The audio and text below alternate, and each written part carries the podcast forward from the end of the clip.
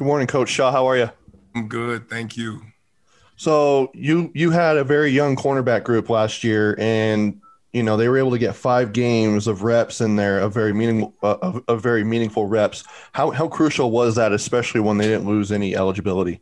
Invaluable, you know, because on paper it'll be the same group, only by freshmen, right? That'll be the designation that falls at the end of the name.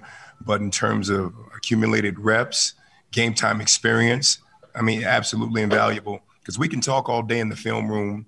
We can get out and practice and go against our own guys.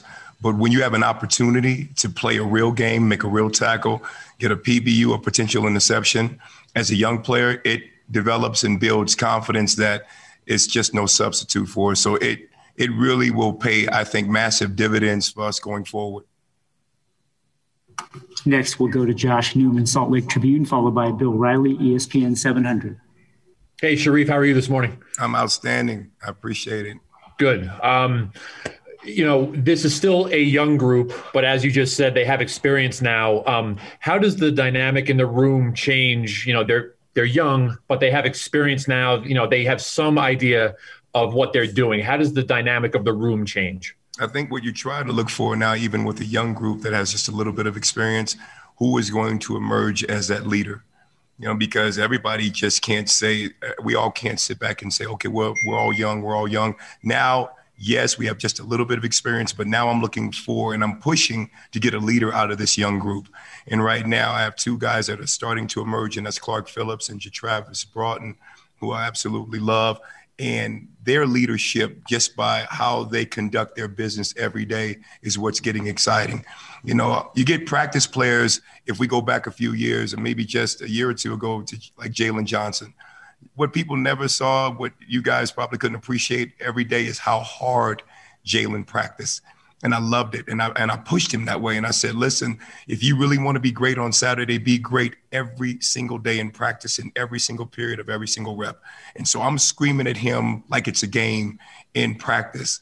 I'm doing the same thing to Travis, the same thing to Clark, wanting them to just recognize that if I'm yelling at you like this, if I have this level of intensity, then the game should be easy. Now demand it from the people that's going to be on the field with you require them to do the exact same thing.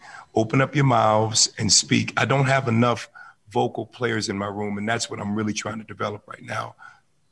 Just to follow that up, you know, you you say that you want to develop some more vocal players. How, how do you develop something like that where maybe a kid is not super vocal? Can you turn a kid into a vocal player? Absolutely.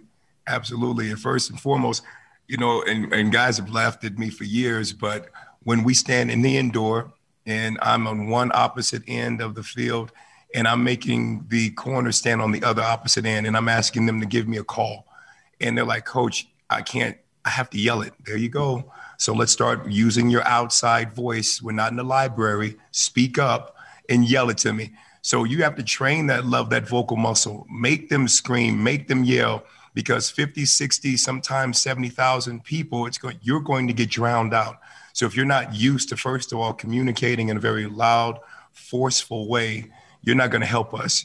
It's going to be the worst possible addition to a very young defense to have a quiet secondary player. We have to be able to communicate.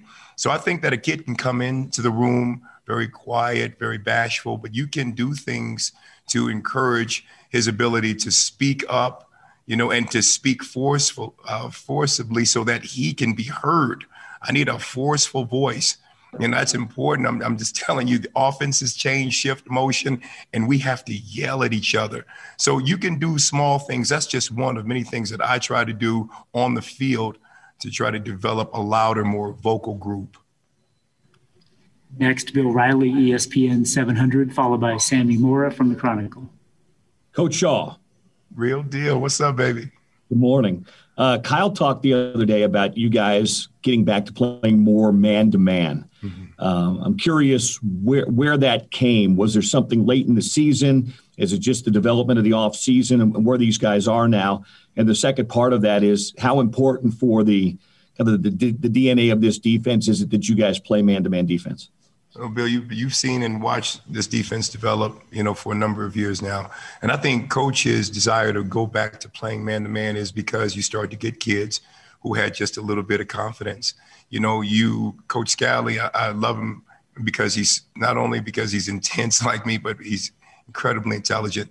So he's always going to put the entire defense in the best position to win. And going into this season, we had to be smart. You know, we had a lot of young guys that were completely untested. So you needed to mix in more zone than we normally would and get them comfortable at pattern matching, knowing high low compromises, understanding how to go from one look to another look. And then, like a quarterback would progress through his read, so does a secondary you know, and a linebacking corps. But as the season, the young season progressed, you started to see some guys get some confidence in their man coverage skills. Coach Witt and his discerning eye said, listen, we have now enough reps in that young season to start to push our guys in a way that we didn't want to do or couldn't do last year. So let's get back to our DNA. When you're able to, and to answer the second part of your question, Bill, if you're able to play man coverage, as you know, you're able to do a whole lot with that front. I can, if I have a good lockdown corner or somebody who's developing to a lockdown corner, I may be able to utilize my other defenders in ways that could be suffocating. So man coverage is good for us. It, it, disrupts the timing between the quarterback and the receiver. And if we're really playing good man coverage, it allows our defensive line to get there a little bit faster.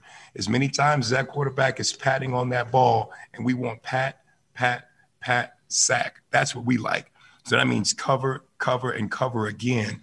So I just think it's the evolution of what you're starting to see uh, from the young group. And there's so many kids that are starting to develop, whether it's, you know, Malone Mataele, Drew Rawls, Zemaiah Vaughn. You know, you're just starting to see people get more comfortable playing man coverage and the techniques that we teach.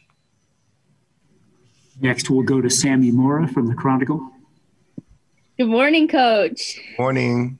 Um, so quick question. So with the kick return game, the only person who's listed on the two deep is Britton Covey. What are the possibilities of seeing someone like Jaylen Dixon back in that kickoff return or in that punt return role um, headed into fall? Great question. Uh, I think there will probably be a high likelihood of trying to get one of our other uh, dynamic electric playmakers back there, you know, because Britton is so pivotal to the offense. I mean, we we, we, want to try to keep him in that offensive set, but God, he does so much for the team. But I have to do a good job of identifying other ball players like a Jaylen Dixon, who you mentioned, or Money Parks, you know, people who consistently get the ball in their hands and are absolutely electric. So that's my goal. And to your point, we're definitely trying to develop that secondary person so that we can introduce him early in the season. And I don't know who it's going to be, but top of the list, as you've identified, would be Jaylen Dixon, would be a Money Parks. I think some of our uh, young, um, the transfer backs that we've had have experience and also kick returning, whether it's TJ Pledger and also Chris Curry. So we have elite. The good thing, we have some good options.